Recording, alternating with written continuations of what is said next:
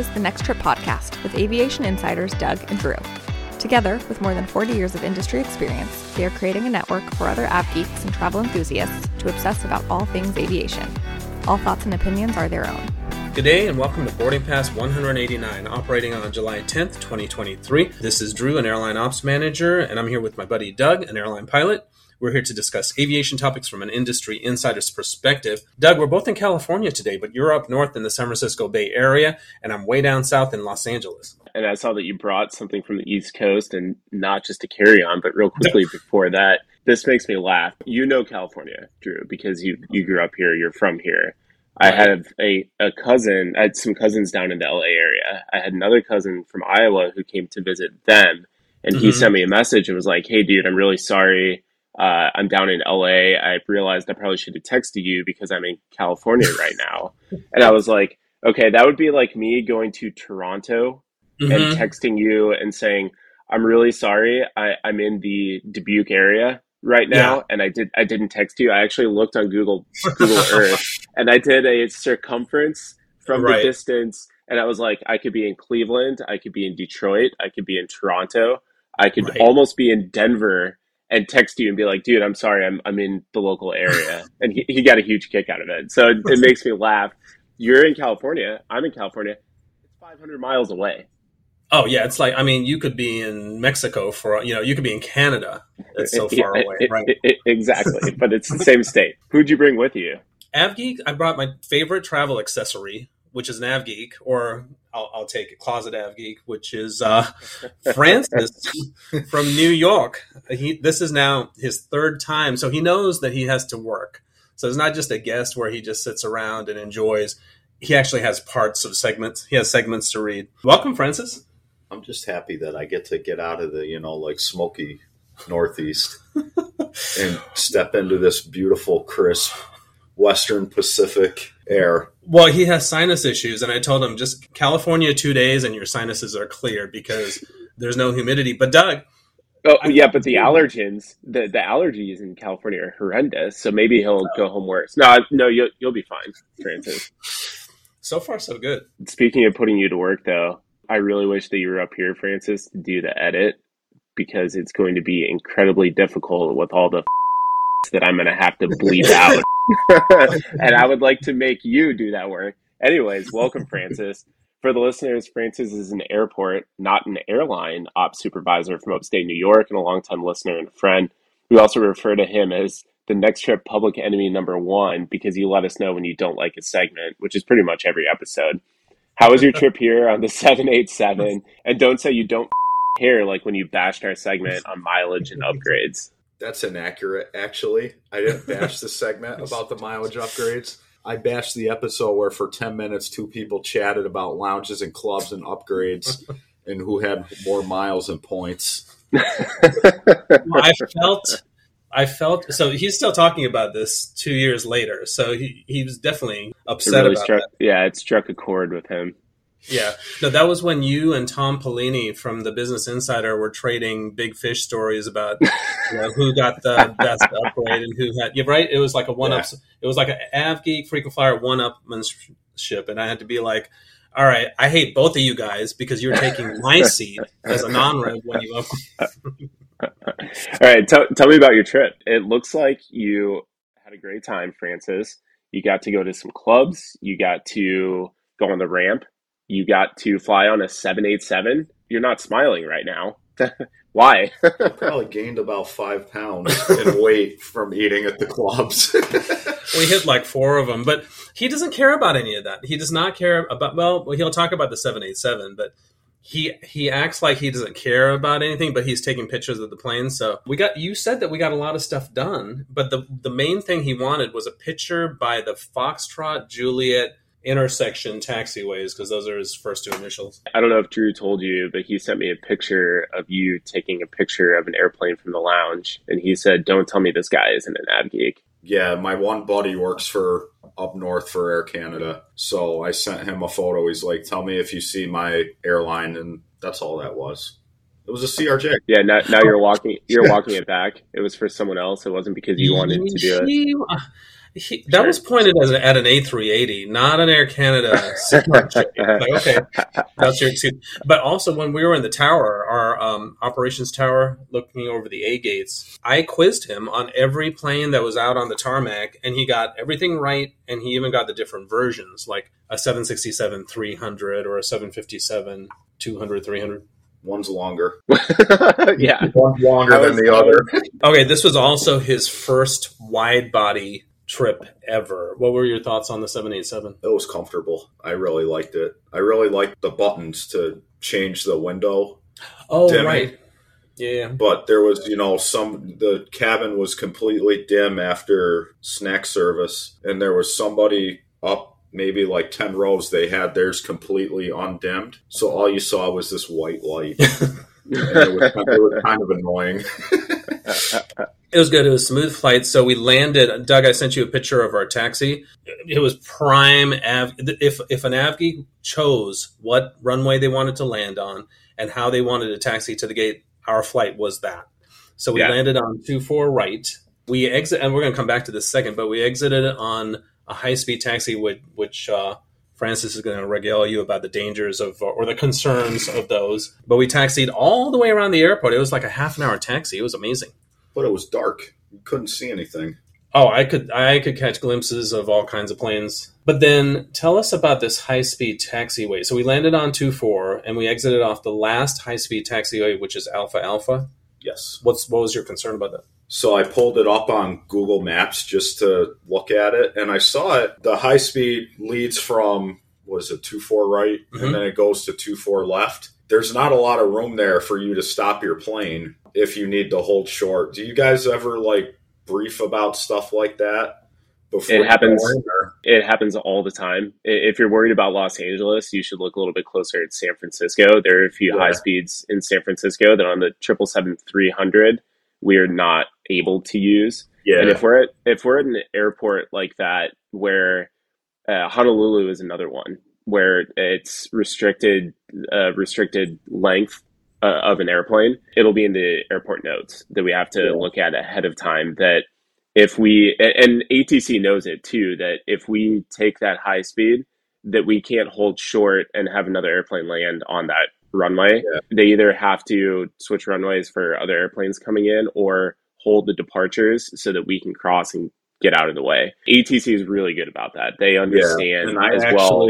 Toronto. I told Drew about this. Toronto Pearson a couple years ago. Whoever the safety bureau is for Canada, like the NTSB equivalent, they said that their airfield layout was contributing to a lot of incursions for the same reason. And when I actually pulled up Google Maps, I looked at it and I go, that's not really. I think I measured it out. There's only like 265 feet between holding positions Hmm. there. And I pulled up the FAA's runway incursion program and they have that intersection listed as one that they're trying to mitigate. But I don't know. There's not really a whole lot that you can do there because of the proximity to the two uh, runways Wait a minute. Yeah. So the the sep- it's 265 feet. That's the from So- the holding positions. so yeah. the length of a triple seven three hundred is 242 feet. Yep. We actually saw that when we were getting breakfast this morning. There was a triple seven three hundred that came in and landed on two four right, and then there was a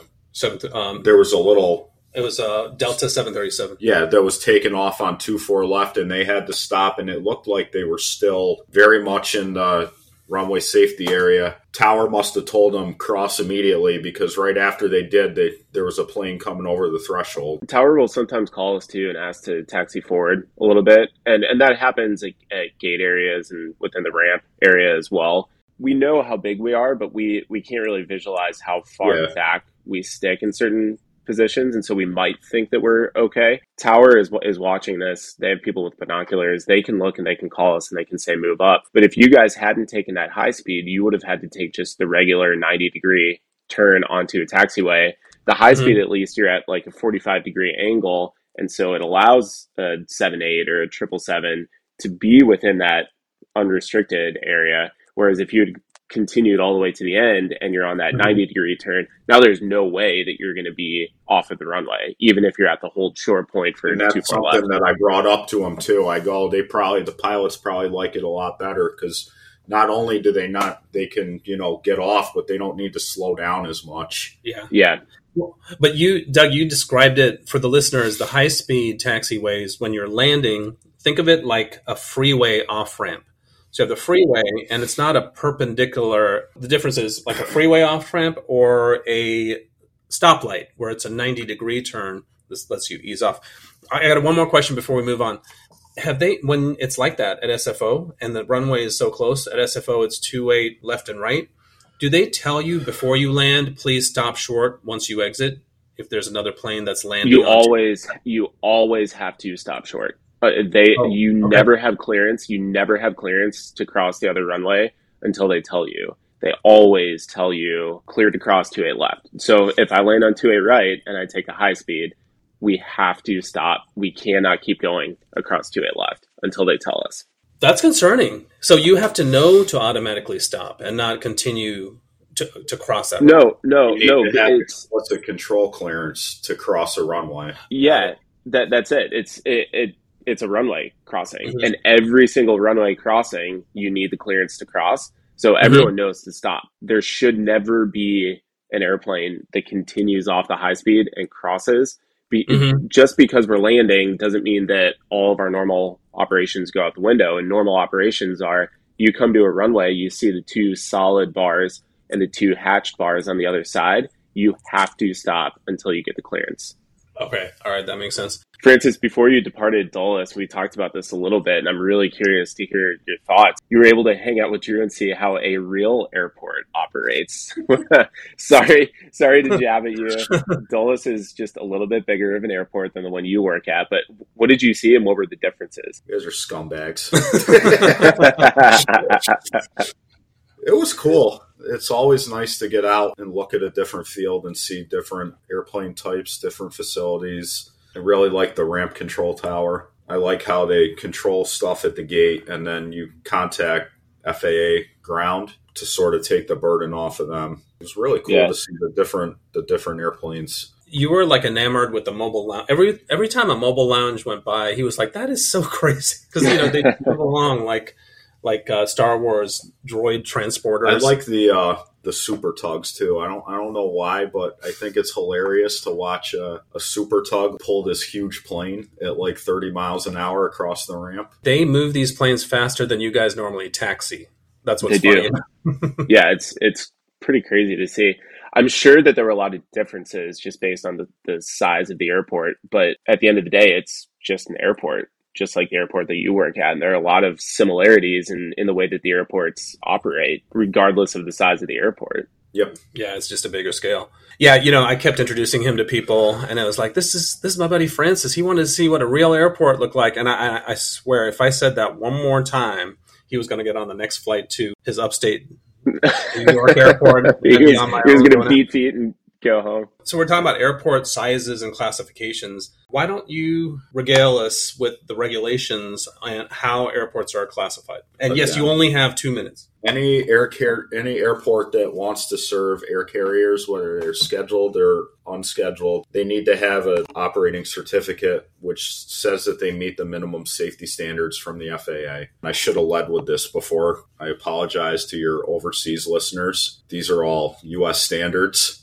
Right, they're not Um, ICAO. The ICAO, you know, they're derived from them, so things may be a little bit different. But there's four different classes of airports. Class one, you can serve large scheduled air carriers, which means they have at least 30 passenger seats. You can also serve unscheduled large air carrier. Scheduled small air carrier is 10 to 30 seats. Those are class one. That's going to be what the majority of your hubs are. Class two can serve unscheduled large air carriers and scheduled small. Class three can serve only scheduled small. Class four can only serve unscheduled large air carriers. And there's an airport maybe an hour north of mine that's class four, and they only do that because they only handle charters. You may not know this, Francis, but our military airfields classified in these same classifications set up, or is is it totally different being the military? It depends on if the field is co-located with a civil. If it's a joint, okay, Yeah, we call it joint use. Like the Charleston. civil portions of the airfield would have to conform to Part 139, and then the military obviously has their own standards. What are some airports that would be included in that? Like, I would think Charleston has C Lots, seventeen. lots, yeah. Charleston, Minneapolis, saint Mhm. Louis. Uh, a lot of major airports, uh, Phoenix. A lot of major airports have guard or reserve units, uh, Air Force or Army or Navy associated with them. Be very afraid because he just pulled out his uh, FAA Part one thirty nine handbook and he's coming through that. Um, I think we move on. yeah. Francis, you, you can keep looking while while we do some work here. You can regale us with a little bit more later. he carries that like we carry our wallet. He brought it on this trip, not for this episode, just to have. It's in my work backpack. Yeah. All right. We'll come back to airport ops, but let's quickly scan through some news this week. We're going to start with the JetBlue story, and it's not about the merger with Spirit, or maybe it is. It's complicated, as every story with JetBlue is complicated. JetBlue this week said that it's going to end its partnership in the Northeast with American after the agreement was deemed anti competitive by a federal judge. American said that it still will appeal the decision ruling against the JetBlue partnership, but JetBlue said Wednesday that it won't challenge it. The Northeast Alliance, or NEA, would have allowed the carriers to, or it has actually allowed carriers to sell tickets on each other's flights in Boston and New York. I was reading a little bit more into this, I guess, in the ruling. I think it was in March or April, we talked about this, where the Mhm. judge said that they had to separate their operations. The argument that the, the DOJ, Department of Justice, was making was that they said the Northeast Alliance basically was like a merger between Mhm. American and JetBlue on those routes. They became one airline on those routes, and that that was the main argument. Was you ultimately merged, even though you're two separate airlines? It would be like a joint venture across the Atlantic. You you buy a ticket on Delta and you end up on KLM, but they split the revenue, they split the cost. Lufthansa, United, American Mhm. British Airways, any any partnership like that that has not been deemed anti-competitive just because there's so much traffic across the Atlantic. This, the judge though, is saying is anti-competitive because the Northeast th- this basically merges their operations. Well, I was describing this to uh, to Francis during breakfast and telling him how American and JetBlue they can sell tickets on each other. And what did you say? to me, that seems like I don't want to say illegal. Well, that's what he said. Illegal. I mean, it, it, it's not illegal, but it's anti. Well, the Department of Justice deemed it as anti-competitive. But this also has to do with administration, right? You may have an, a different presidential administration that's more lenient towards mergers, so that's the time to to get it in. But I mean, this administration is looking at this, saying that it's probably it might raise fares. You and I don't agree with that necessarily, but um, that's the reason why they denied it. We'll see what happens. But an interesting plot to this is that American is not. American is saying they're going to appeal. So how do you appeal when your partner has already walked? Because you got to Yeah. mend fences with them first before you appeal it with the DOJ. It, it's It like that makes meme, that meme that I sent you yesterday. It said, Yeah. uh, uh, "How do, how does it go?" It, it said JetBlue, "Hey American, we're leaving the partnership," and then American's response is the picture of Jason Bateman saying, "The f- you are." well, there's the thing. So is American first going to tell JetBlue, no, you can't walk away from it because we have this agreement? there might be a contract. Although I think JetBlue, from a legal standpoint, I think that because the judge ruled that they have to terminate, JetBlue can say we're just following the judge's ruling. We're no longer fighting it. We're we are going to start to unbundle. And if you think about it too, it took about a year from the time that they announced this partnership to actually get all the the integration of the systems worked out and and built up. It's going to Yeah. take a little time to untangle that as Mhm. well. Yep. And I'm thinking JetBlue is looking at it saying, if we have a deadline to get this done, it's it, ultimately it's going to be better for our passengers if we can just do it and get it done and out of the way and get it untangled now, so that we're not up against the clock later on if the ruling does stand, regardless of Americans fighting it or or JetBlue who had been fighting it until this week. Well, yeah, and I think not. I think I know that JetBlue will use this in their merger talks with Spirit to say, "Hey, we we gave up that agreement with American. What else do you want from us?" Right. so I think they're going to use that in their um, in their negotiations to make to help that uh, Spirit merger go through. All right, in other news, this will be fast, but this is good news. We talked about this a couple weeks ago where the Spirit Aerosystem workers, they make so they're in Wichita. We actually visited their plant when I was there, Doug. I'm sorry, Francis. Are we are we boring you? No, I'm there? just looking through the notes. so this is airline stuff, so he's going to take a breather at the same. I, I had to say that because I'm not going to be able to edit his breath out. No, I'm looking. I'm looking through the notes. oh no, no, that's right. No, no, he's not playing. Um, no, he's not going on World of Witchcraft, Warcraft, or whatever. He's actually World of Witchcraft. I don't know. It's something that the uh, Lotro, Lord of the Rings. I don't know. Sorry, Drew. Keep going. And he is definitely checking his notes because I can see him scrolling real time. I see it too. It's jumping around. Yeah. A couple more airline stories, and we'll back be full on back to regulations. So just wait great news. So Spirit Aerosystems, they make the whole fuselage for the 737. They make the section 41 for the 787, which is the front of the airplane and other parts for it.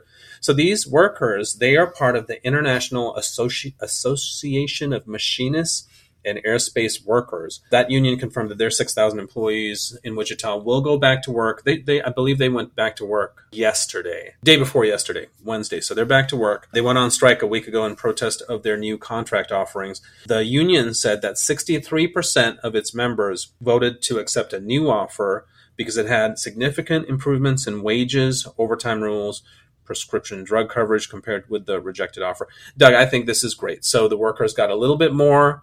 They weren't 100% in agreement, but 63% a win's a win. We're moving on, and that takes care of that supply chain for Boeing. With unionized work, you're never going to have 100% of the people who are happy. Everyone has things that they want, and the, what, 20 or 37% that turn this down probably had they probably liked a lot of it, but there were mm-hmm. things that they that they were wishing that they had that weren't in this contract. That's just what happens. But this is good for Boeing. It's good for the industry in general. It's good for the workers. Everyone is marginally happy, I guess we can say, and we move on and we we keep building airplanes.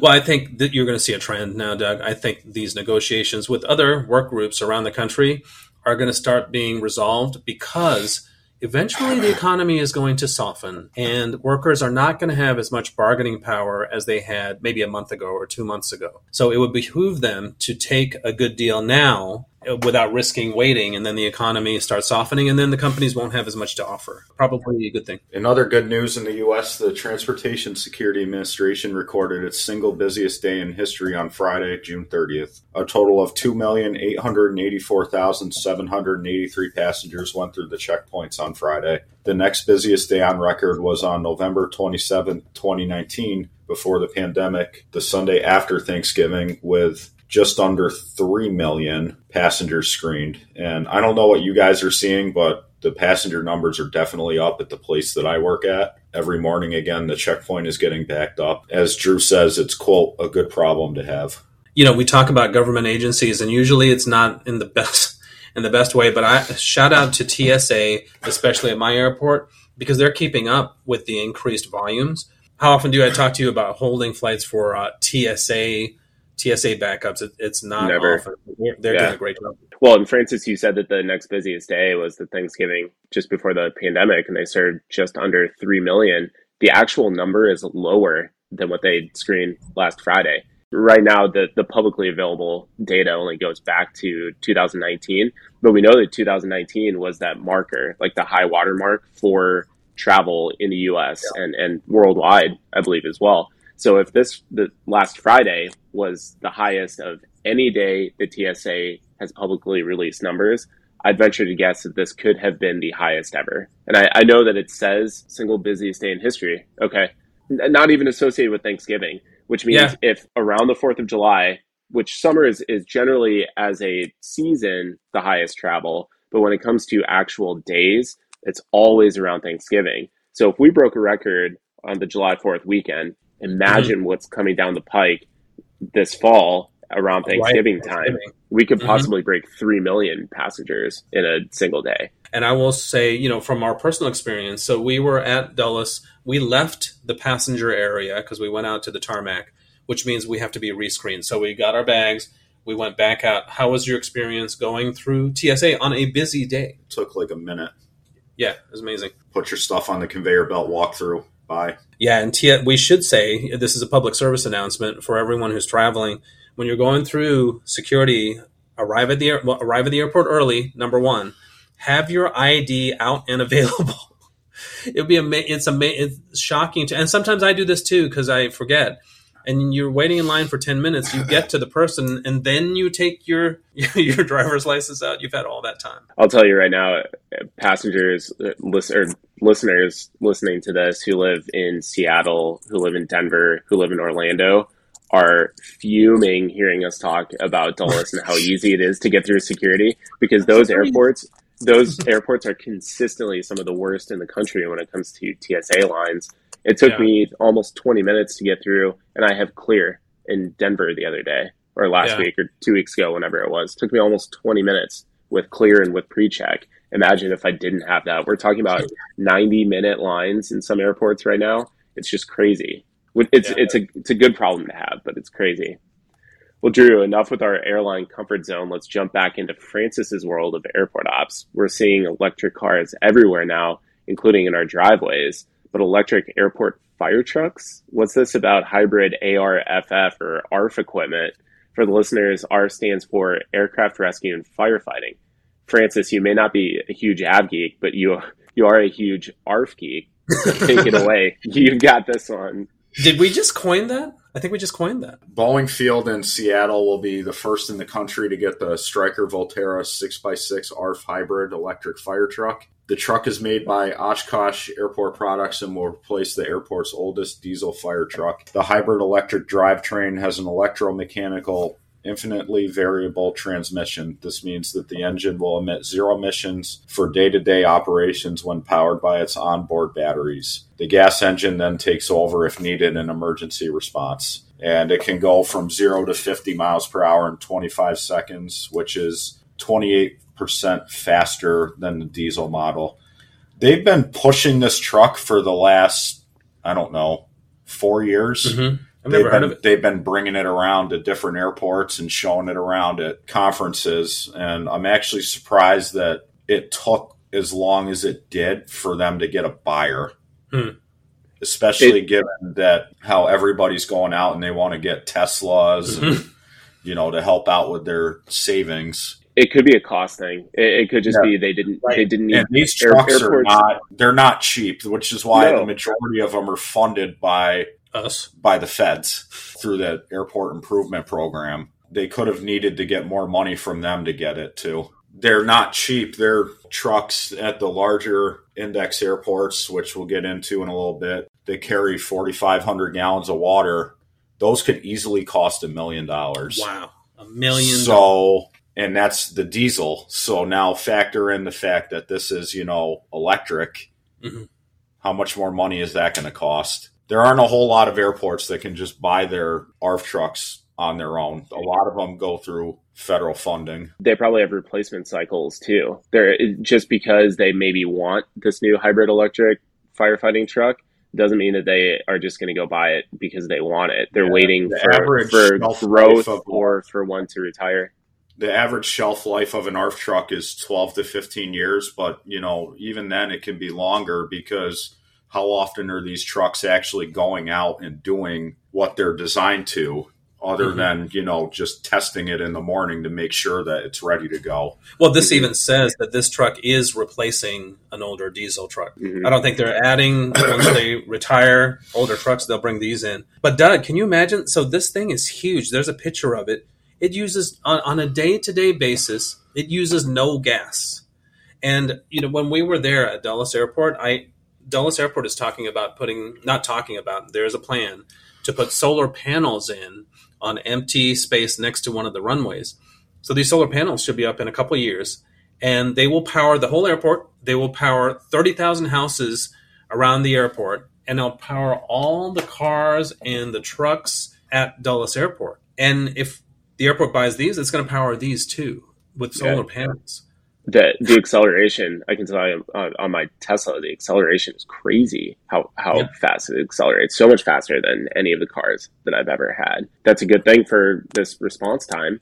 It Right. definitely. It's also safer. Yep. I have a feeling that we may never see fully electric ARF trucks because I, I think that there still needs to be that that backup, which is why they'd say day to day operations it can run on the batteries, but it can go to that diesel if it needs it. For something like ARF, I, I don't Mhm. think that's the time that you want to have a dead truck sitting in the in the fire station because the battery died and wasn't charged. Every time I see an ARF truck, and Doug, that is how we're supposed to say it apparently. ARF. Mhm. Yeah. that, that's what we, that's what we call it. Every time I see an ARF truck now, I think of Francis. We'll stay with ARF and the environment for our next story.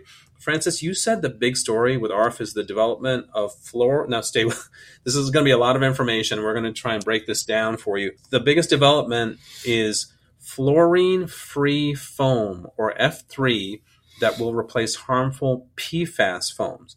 We didn't even know that there was a story here. So, firefighting foam, first of all, suppresses combustion by cooling the fire and coating the fuel, and that prevents its contact with oxygen. We currently use PFAS based foam. This is a big story. So, you know, he mentions this, and it's actually in the news, and we'll come back to it. What is the concern, Francis? There's growing concern over the use and discharge of AFFF, which is aqueous film forming foam at airports. The current chemicals may potentially contaminate drinking water, and this has led to the inclusion of a mandate by Congress back in 2018 with the FAA's Reauthorization Act, where they directed the FAA to stop requiring the use of fluorinated foam no later than three years when that was enacted. So that would have been on or around October 2021. Jumping ahead a little bit here, they literally just released the performance specification for this back in January. We'll get to that in a second. But on May 8th, the FAA published its aircraft firefighting foam transition plan and it put out the timeline and steps for airports as the federal government looks for PFAS free. I'm not even going to bother trying to say that. Let me try. Let me try. Is it per and polyfluoroalkyl substances? Yes. That's what I would have Yeah. said. Firefighting great, foam. great job, Drew. All right, slow down, Francis. For us and the non-airport management listeners, here's the concern with PFAS. PFAS has been linked to serious health problems such as cancer, immune system suppression, liver damage, reduced fertility, and thyroid disease. PFAS is known as a forever chemical because it doesn't break down in the environment. Per and polyfural alcohol, alcohol substances, or PFAS, have been used in aqueous film forming foams, or AFFFS, for fighting liquid fuel fires since the 1970s. Fluoride free foam, or F3s, are foams that do not contain any PFAS. That's a lot of chemical speak there, Francis. It's it's you- ridic- It's crazy that this is actually in the news now. So I pull up my news feeds. It says they have just found just recently that 45 forget the airports 45% of our drinking water you just you just took a swig of water just now 45% of our drinking water in the US has PFAS so these are forever chemicals that don't what's the word don't dissolve or don't They don't break down. they don't break down very fast This- or at all This is just going to open up all the conspiracy theories about fluoride in the water and is it good or is it not? There, there's so much that is argued back and forth about that between Right. dentists and chemists and doctors and things like that. And this is just heating up the debate. there are certain types of filters, water filters that you can use that will eliminate most of them. So, you know, check that out. Just do your research. There are ways to uh, reduce or eliminate the PFAS in your water, but that's shocking that 45% of tap water has these forever chemicals. Anyway, all right, so the Department of Defense in January 2023, they issued a performance specification for firefighting foams that are used by you guys, by the U- U.S. military, that can extinguish fires without containing PFAS. So the FI, FAA sent out this what's called a CERT alert to Part 139 airport operators, like uh, my, Third alert, third alert. that's wrong for all three. That's right. Third alert. Third alert coming out. Um, airport operator. I guess that's like an AD for us, Yeah, like or a direct avi- aviation We'll director. it- we also have advisory circulars that come out from the FAA. It's it's probably the around the same thing. Yeah, so they put out this CERT alert about the Cert new alert. CERT alert, CERT alert about this F3 foam. So airports are currently not required to have the F3, which is better, but the alert informs them about the new PFAS-free F3 foams and directs them to also check with their local municipalities. The and I don't think we have the answer. So if the city of San Francisco or Washington D.C. requires everyone to not use PFAS, what do the airports do? You can't turn on a dime. So I, I, think it would be a pretty involved process. Francis, what are your concerns if the change is not required for commercial airports? So the big issue here is that the regulation has required certificate holders, or in this case, the airports, they have to use a triple F. It's written into the regulation. When you get into the index requirements, which is basically how much equipment and agents you need to have for your level of air carrier activity, they specifically say you need to have this many gallons of water for this much production of a triple F. The issue, you know, getting back with whose jurisdiction is, in our state, they've pretty much local DEC has said you can't use it unless it's an actual emergency. Hmm. So no practice firings no. or anything. No, no. They don't want you discharging it. And even the certification inspectors, when they come out to do your airport inspection and when they inspect ARFF, they're going to check to make sure that you meet your response times. And one of those things that includes is, you know, you need the discharge agent and they will no longer they haven't been asking you since like 2016 to discharge foam. They will only ask you to discharge water or dry chemical. The other big issue that's come about from F3 is the FAA. They say that if you want to use foam to meet your index requirements, for fire protection on the airport, you can only use the stuff that's off of the military specifications that the DoD puts out, and it's on what's called the Qualified Product Database, which is basically a list of foams that all meet the specifications for the DoD. All the stuff that's on there is compatible with each other. It doesn't matter who the manufacturer is. The big thing that they've noticed with the fluorine free foams is they're not compatible with other F3s and they're not compatible with a triple F. You could have one manufacturer that makes F3, even though it meets the same performance standard, it's not going to be compatible with another manufacturer. What does compatible mean? Does that mean that you can mix them together yeah. or they can be yeah. used? What, truck, what, if what if two trucks are using two different chemicals? Mm-hmm. Will that will that still achieve the same thing, or do they fight against each other and not help put out the I don't whatever have the fire is? I don't have the expertise to answer that. The big pushback from a lot of airports, and I don't want to say it's a pushback, but the big concern is they want to know if we do need to change to F3, which the FAA has made very clear they're not going to require it immediately. Mm-hmm they kind of want you to take the lead and look from your local government as how clean is clean mm-hmm. mm-hmm. for them. There's nobody that can really answer that because they don't know. And my airport in particular, we got a quote at forty thousand dollars per truck to clean, and we uh, have uh, because they have to flush it out. Yeah, you know that's one hundred twenty thousand dollars, and then it turns into well, who's going to pay for that? Right. Is there federal funding available? There are some states that have decided to do a buyback program for AFFF to help the airports purchase the new stuff. The FAA has basically said it's on you. If you do make the change, they want you to do it completely. So it's not a gradual, it's not going to be an overnight thing. It's going to take time for the airports to figure out what they're going to do and get the guidance that they need. I could see in the future if it, if this really does start to get I hate to say forced on the airports, but if, if it really gets pushed onto the airports, we're mm-hmm. probably going to see some fees start to go up. The landing, the landing fees that the airlines yeah. pay, and that gets passed on to the consumer. Then ticket prices might go up a little bit because the taxes that you're paying on the ticket are going mm-hmm. to the local the localities to help mm-hmm. switch to this this new stuff. Well, do you remember? I think it was after September 11th. You started seeing this PFC charges, passenger facility charge yeah. Are we going to have a PFAS charge? I, mm-hmm. I could totally see that coming up. But you guys, it is not a joke. So there's this other story that's also out this year. SeaTac, they used to ha- have this hazing program for their rookie firefighters, and they would give them a PFAS, a foam shower. It was all fun and games, but some of these guys are reporting that they have cancer, possibly from that. So Yeah. this is a serious thing that um, we got to transition out of these PFAS, not It's just like in the airport. it's like wherever. asbestos. The connection that we can make for non ARFF geeks or app geeks or eng geeks or a- anyone is uh, like the asbestos thing where asbestos was used as a fire suppressant for so many years and it was linked to cancer and now it's getting removed from any building where it's found because it's not allowed to be there anymore because it's dangerous. That's the aviation's moment asbestos moment right now is with all of this Thanks for raising that issue and causing and creating a whole lot of problems for us now, Francis. Yeah.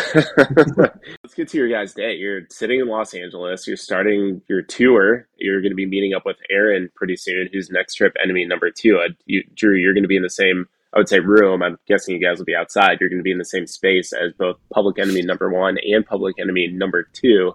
Aaron did, though, have a litany of items in his last email. Let me list them for you. I, you can groan, you can make some sort of smart comment, whatever you want. I'm going to start to list them. And I had to take Aaron- two, a few things out of this. Aaron goes, Hey guys, thanks for the shout out. I'm glad to be public enemy number two and not number one. I'm looking forward to meeting public enemy number one in a few days, which is today. Drew, you said that at 17 pesos to the dollar, the peso is the strongest it's been since 2017. While that is true, it appears to also be the strongest it's been since 2015, which is the last time it was less than 17 pesos to the dollar on the chart that he found online. I take issue with this. You don't have to groan, Drew. I'm going to drone.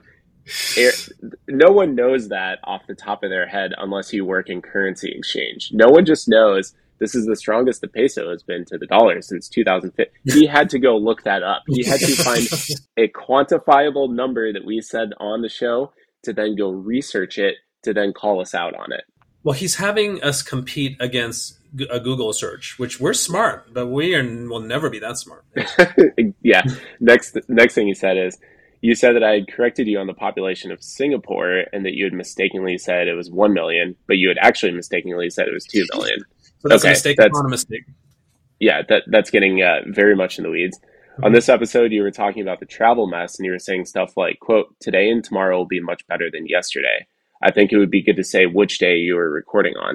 I, I think that that partially is true because we do record on different days. Today is Friday, the what is it, the seventh. Listeners, you can use that as your your point of reference for when we talk about where you guys are certain days. I'll take that one. Thank you, Aaron.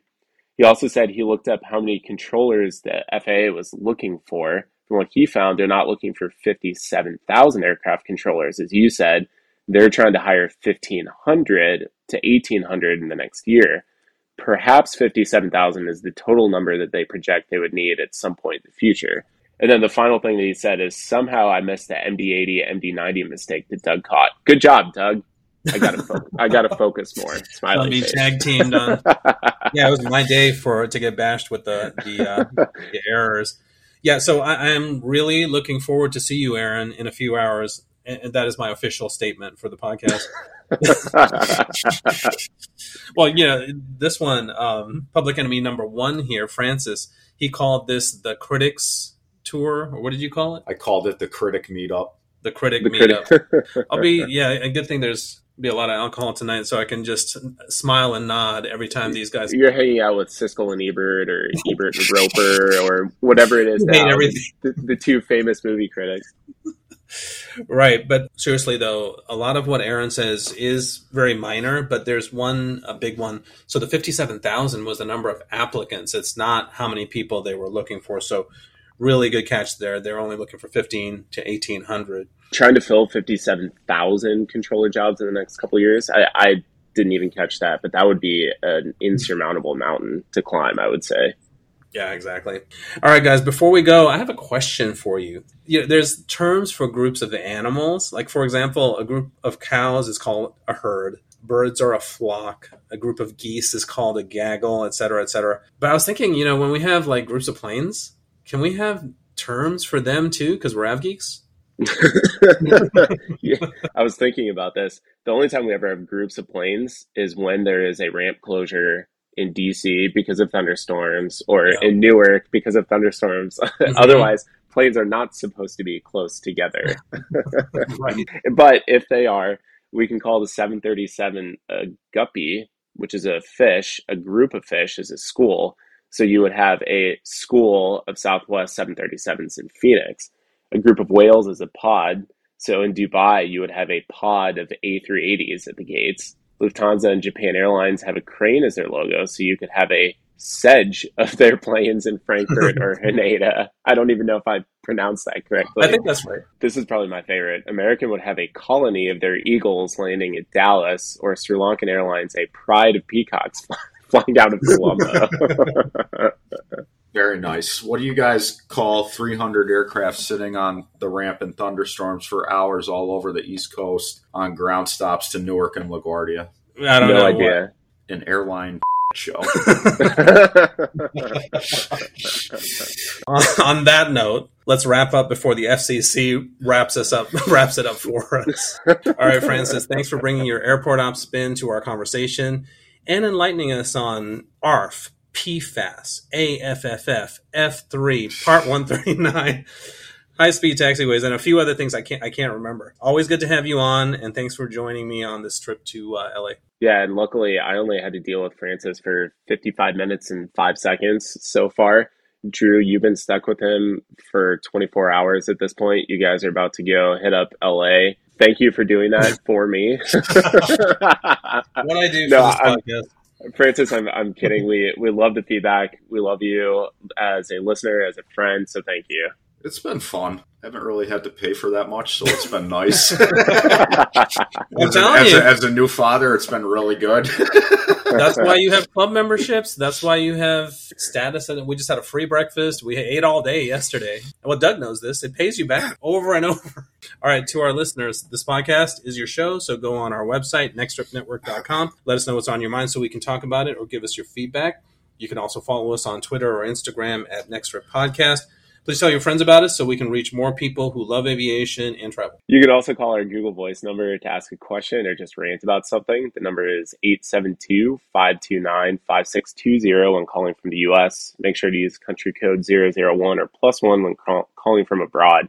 Thanks to all of our listeners for your support and for joining the conversation. We'll see you next week, and in the meantime, stay aviation tough. This has been the Next Trip Podcast. Visit nexttripnetwork.com for information about previous episodes, trip reviews, aviation photos, and other aviation related content. This is your show, so search for The Next Trip on Twitter and let Doug and Drew know what you want to talk about. Not on Twitter? You can also email them at nexttrip.podcast at gmail.com. Please consider leaving a review wherever you download your podcasts. It will help other listeners like you discover this show.